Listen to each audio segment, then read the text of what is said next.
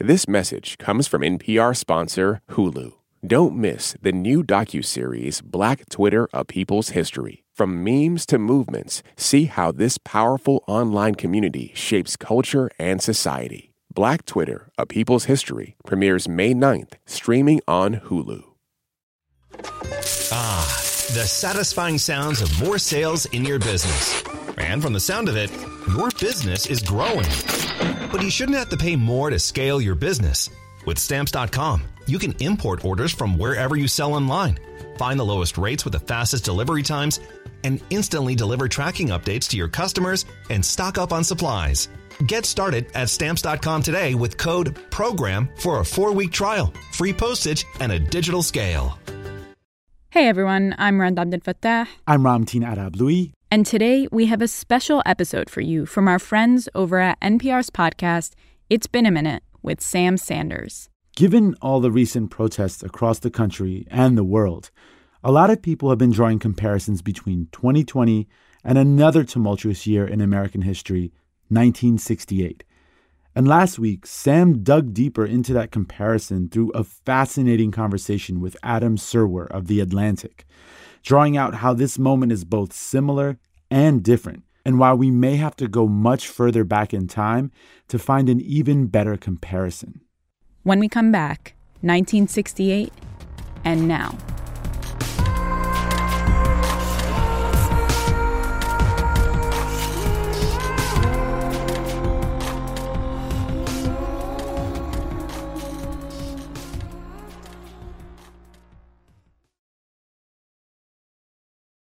Support for NPR and the following message come from FX's The Veil, starring Elisabeth Moss. FX's The Veil is an international spy thriller that follows two women as they play a deadly game of truth and lies on the road from Istanbul to Paris and London. One woman has a secret, and the other has a mission to reveal it before thousands of lives are lost. FX's The Veil, now streaming only on Hulu. Support for NPR and the following message come from Jarl and Pamela Mohn, thanking the people who make public radio great every day and also those who listen.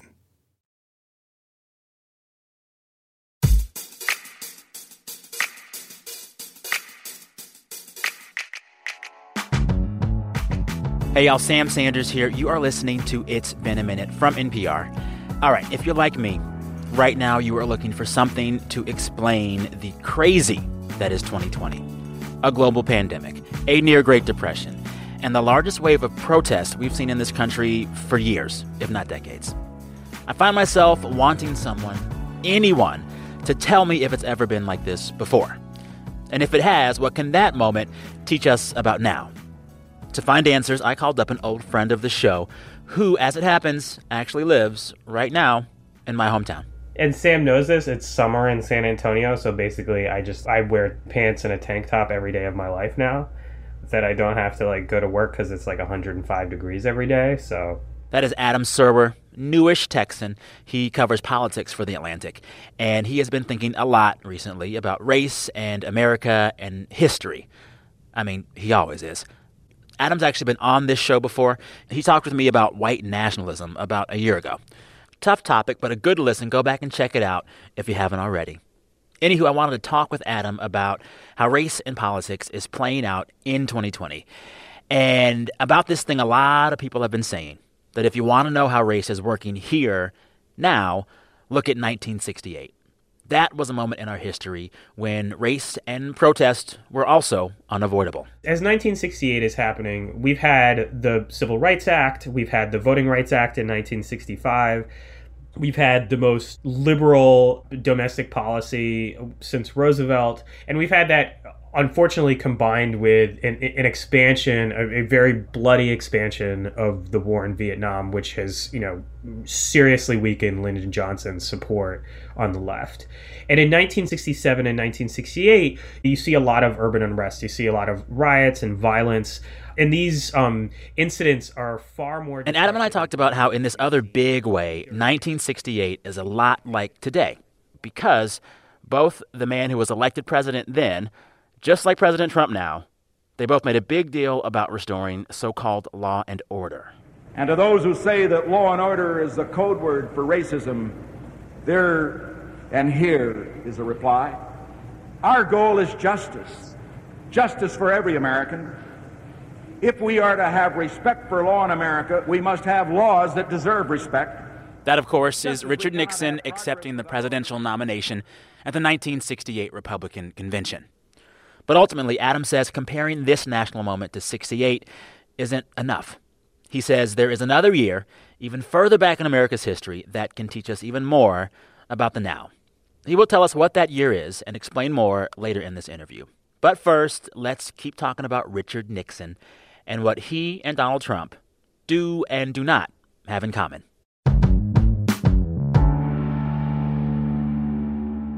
Talk a little bit about one of the big comparisons people make when they try to square 2020 with 1968. And it is uh, basically saying, well, Donald Trump is just a new version of what Richard Nixon was doing back then. They both use some of the same language, phrases like law and order, phrases like silent majority. But I'm sure that they aren't both exactly the same in how they've been dealing with this. Can you talk about what Nixon was doing then and how much it has in common with what Trump has been doing now for the last few years. Well, so Nixon was actually triangulating between liberal Democrat Hubert Humphrey and segregationist George Wallace. So when George Wallace talked about law and order, everybody understood that he meant, you know, kicking the crap out of black people. Nixon, who had, you know, a, a, kind of reputation at the time, and people forget this because we all remember Nixon as the racist Nixon on the White House tapes, but Nixon had a reputation as a pretty pro civil rights guy. Uh, during the Eisenhower administration as vice president, he had been the point man on civil rights. He had supported Eisenhower's 1957 civil rights bill. He, you know, his nemesis in that conflict was, ironically, Lyndon Johnson, who at that time was not a pro civil rights guy and was trying to water down the 1957 Civil Rights Act. So what he did was very clever. He triangulated between um, the sort of explicit racism of George Wallace and what he portrayed as the permissiveness of Hubert Humphrey. And that the reason it worked is because that's where most white people in America were in 1968. And I think that the country is both demographically different than it was in 1968, but also white people are a lot more progressive on issues of race than they were in 1968. And it feels like Nixon was trying to talk to a larger swath of America than Donald Trump has ever tried to. Yeah, I think it, the, the pro, that's the other thing is that in the 1968 analogy, Donald Trump and his rhetoric much more resembles George Wallace and sort of its naked obviousness about which groups that he's talking about, as opposed to Nixon, who tried very hard to make his appeals coded rather than overt in the way that Donald Trump does. I mean, you could see today Donald Trump, uh, you know, Mitt Romney, who's you know just it's sort of it, it's sort of sometimes it feels like the country is like being scripted by a, a room full of TV writers, and this is one of those cases. Drunk TV writers, right? Drunk TV writers. Mitt Romney, whose father, George Romney, was a very pro civil rights Nixon official um, and who, who, was pushed out for that reason.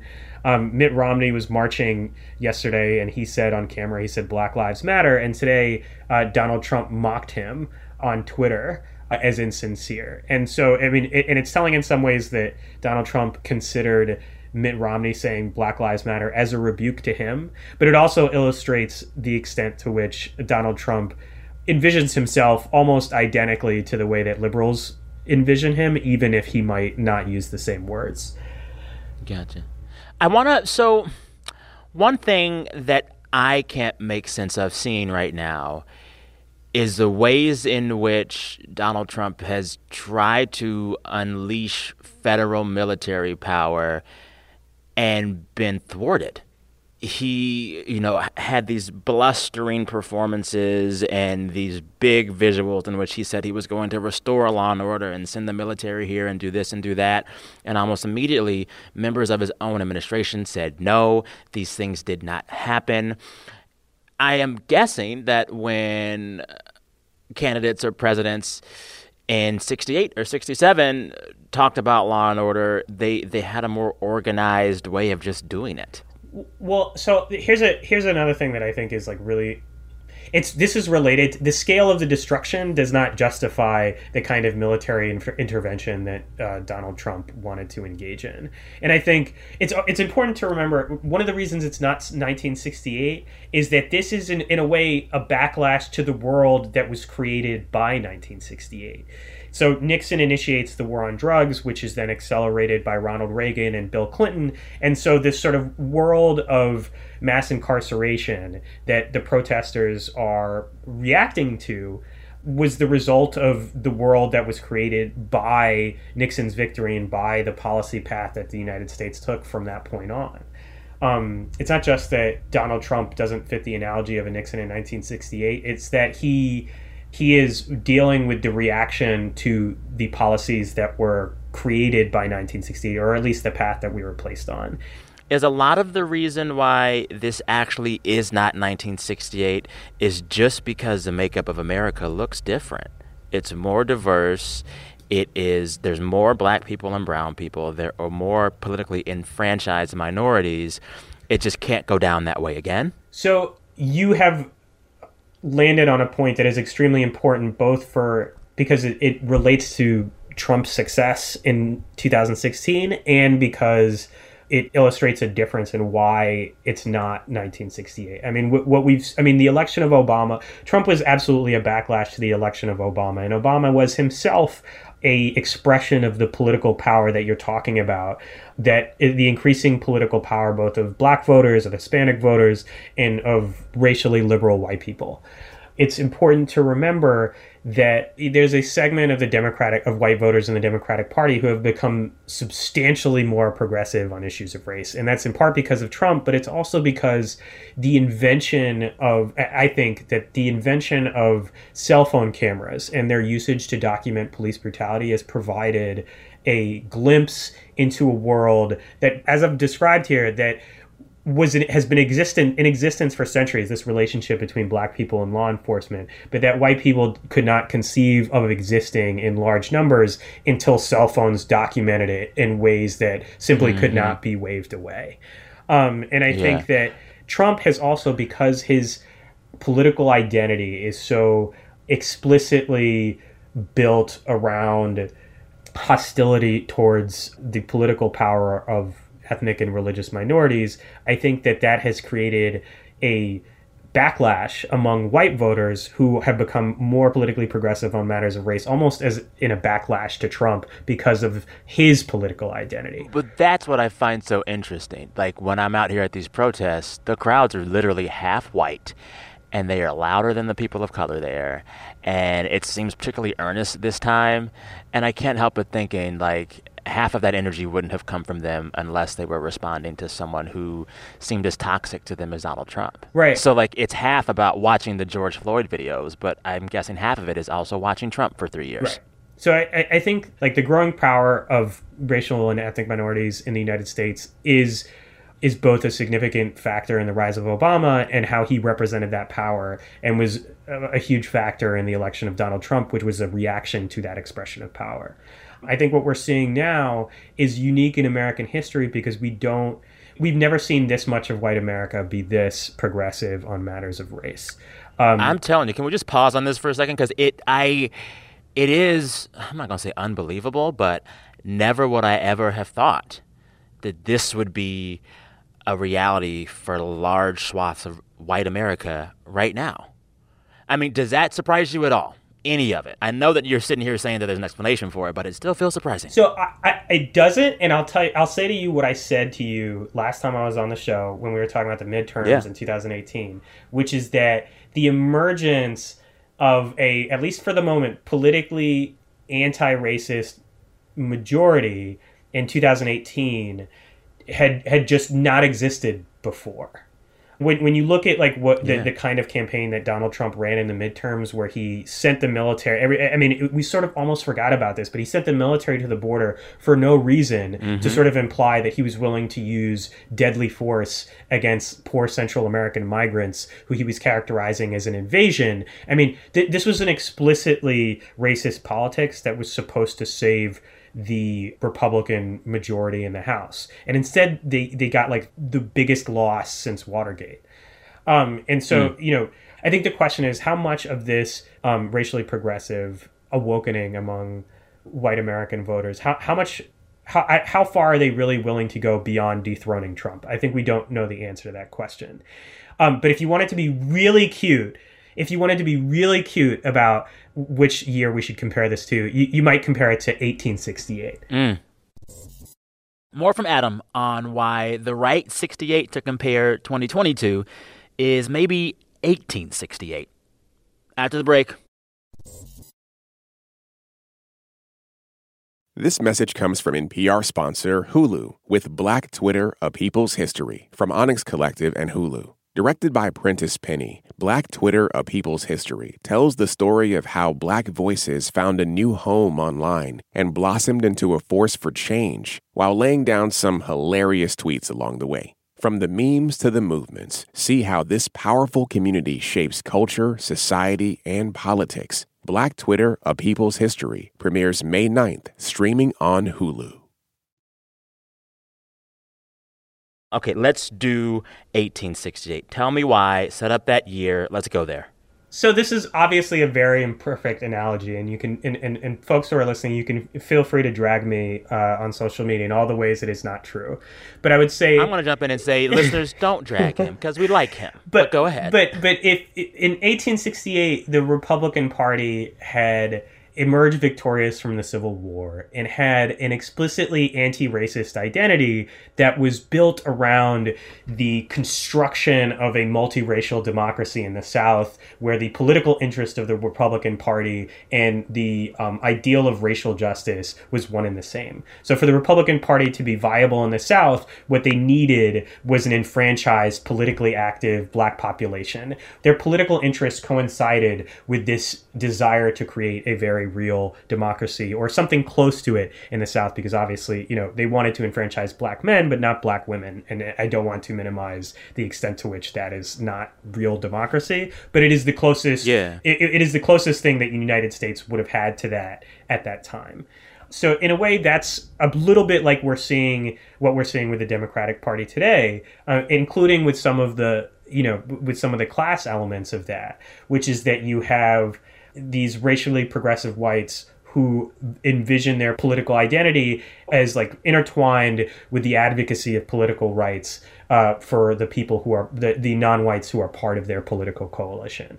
And so you know in, in a way that is that more resembles what's happening today than 1968 with nixon. And in fact it is not exactly unusual to compare Trump to Andrew Johnson, who is the explicitly racist president who was holding office at the time, who, you know, very much envisioned himself as the champion of the lower class white man, who was also explicitly racist and saw and saw efforts to enfranchise black men as a kind of discrimination against white hmm. people mm. and said so explicitly. Yeah. And he was a demagogue and he encouraged acts of violence, acts of political violence against his political opponents. Yeah. I think in some ways we're looking at the wrong 68. I that's what this is. Okay, thank you for saying that. Thank you. For, we're looking at the wrong 68. So, yes. so it, you know, if you want to get really cute there, you can do that. There are obviously there are very clear places where the analogy breaks down, but there's another play, way in which that analogy offers a warning, which is that while the Republican Party was willing to fight uh, very hard for black rights for a number of years, they also eventually gave up, and they saw it in their interest ultimately later in later years not to protect black rights but to win the votes of those white voters who were not so interested in protecting black rights. And so mm. this is obviously a moment of hope for uh, people on the left in terms of watching uh, white Americans come out in the streets uh, to demonstrate for racial justice. That commitment is very strong at this moment in time but that doesn't mean it's going to last forever. To last forever. Well and I, and I, I also think that like it is a lot easier for a larger swath of Americans to march saying, we don't want to see those George Floyd videos anymore. It is a very different thing for a large swath of Americans to keep marching when activists are saying, disband the police, when activists are saying, white people give up your resources and more of your stuff to help people right. of color. Like, I think that, like, a lot of activists that are involved, perhaps for the first time right now, are seeing the first wave of demands, which is just stop killing us. But how many folks stick around for the laundry list that comes after that. Right. So when it, when you start talking about integrating schools and integrating neighborhoods, uh, that's when we'll see uh, how Yeah. far this actually goes. Because as you point out, please don't kill us or beat us is such a reasonable demand that it's hard. Sounds pretty it- straightforward. It's hard for almost anyone who does not envision the police as the enforcers of the color line to reject it.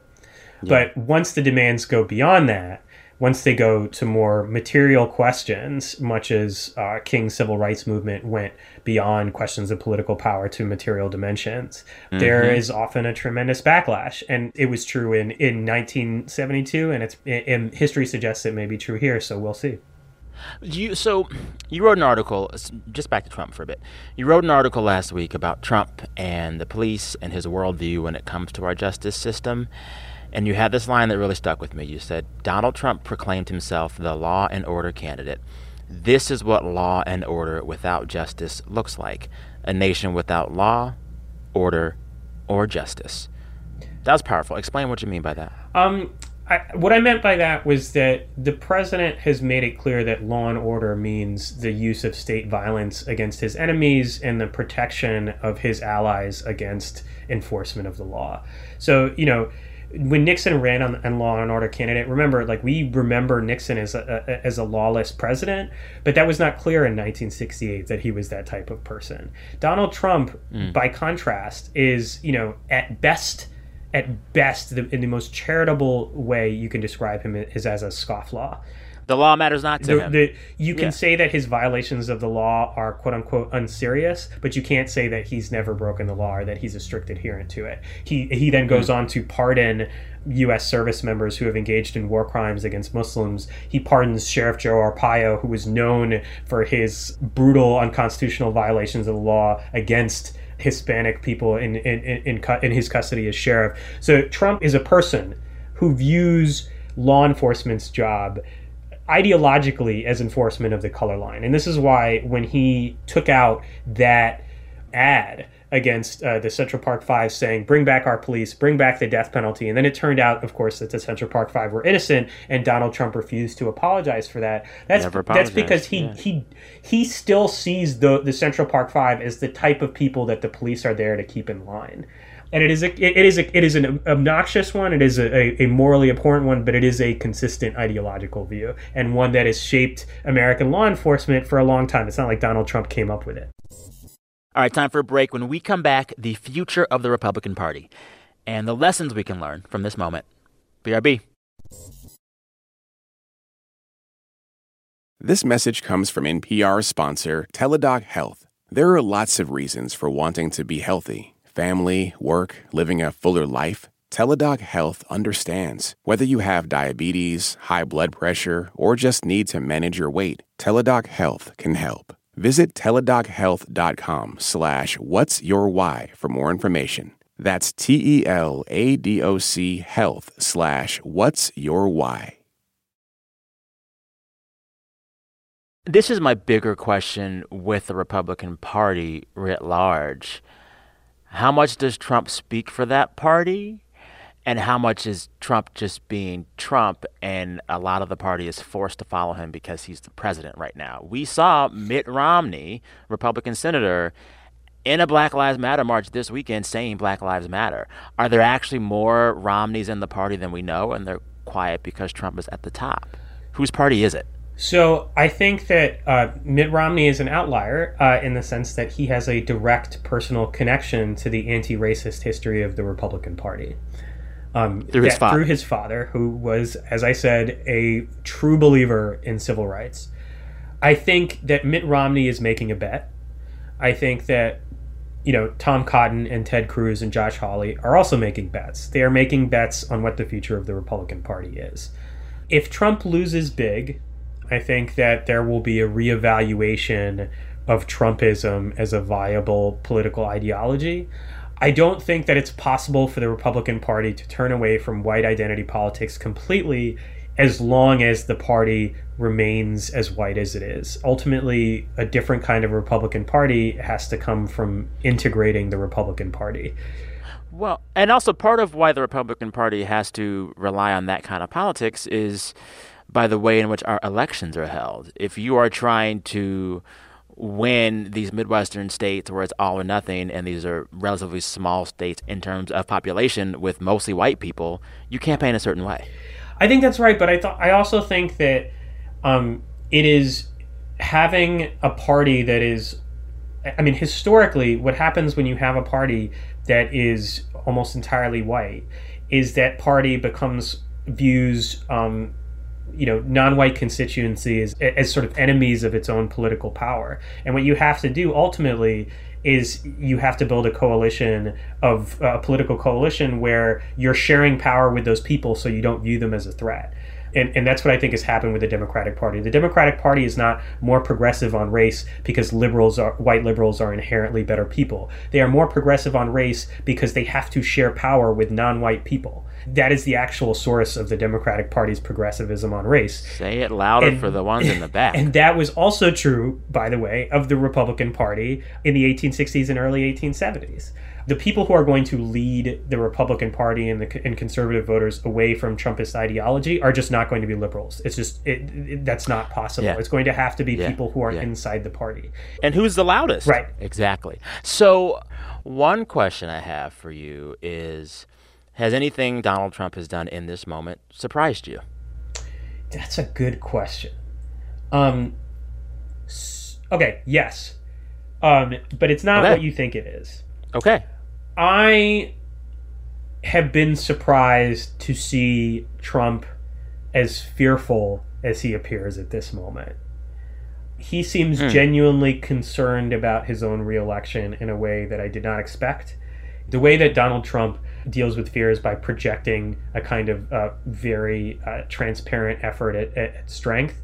Remember, he went out and he did that photo op at the church where he gassed the peaceful protesters because he was angry about uh, news coverage that had revealed that he had, you know, gone down to a White House bunker because of the protests. Um, so I think you know Donald Trump is never going to express you know I'm scared of losing reelection, but his particular grievances in the past couple uh, in the past month or so have revealed someone who is very scared of losing. And I think that shift in tone has been a little surprising for me. It doesn't mean he's actually going to lose, but I don't think he's a particularly good pundit and I don't know what's going to happen in November, but his fearful tone is something that uh, is generally surprising to me. Yeah, yeah. Yeah, last question for you if there is any historical lesson in this conversation, it is that we don't do our history justice when we make comparisons and analogies to history that are too simple. So this idea that it's just 1968 actually not true. There's some 1868 in there. There's some uh, some other stuff in there. And thinking of this idea that our understanding of the now has to be informed by a more complex and nuanced view of our history, what if you had to sum it up in like three or four lines? is the lesson from our history for now, whether it be 1968 or 1868 or any other previous year? There are moments where tremendous progress is possible because Americans of very different backgrounds are willing to come together in defense of the political ideals that they have come to view as essential to their identities. There is also in every instance a tremendous backlash to that. And I think we are seeing a backlash to the backlash at this particular moment. And I think we don't know um, whether there will be a backlash to the backlash to the backlash or what that will look like and what political effect mm. it hmm. will have. Well, I tell you what, whatever the backlash to the backlash to the backlash is, I will probably have you back on this show to unpack that as well. I will, hey, I will be happy to do it. Thank you so much for having me, Sam.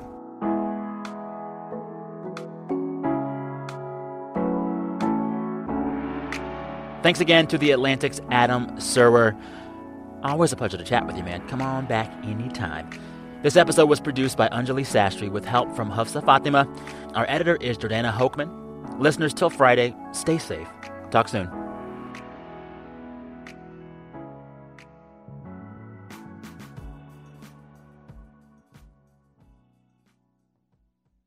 This message comes from NPR sponsor Charles Schwab with their original podcast, Choiceology Hosted by Katie Milkman, an award winning behavioral scientist and author of the best selling book, How to Change. Choiceology is a show about the psychology and economics behind people's decisions. Hear true stories from Nobel laureates, authors, athletes, and more about why people do the things they do. Download the latest episode and subscribe at schwab.com slash podcast or wherever you listen.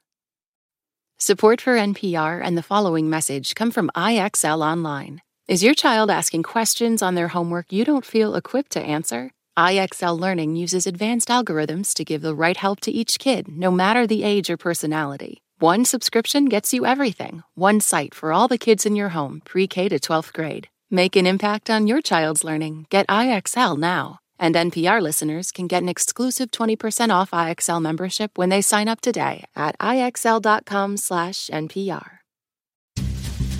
When voters talk during an election season, we listen. We ask questions, we follow up, and we bring you along to hear what we learned. Get closer to the issues, the people, and your vote at the NPR Elections Hub.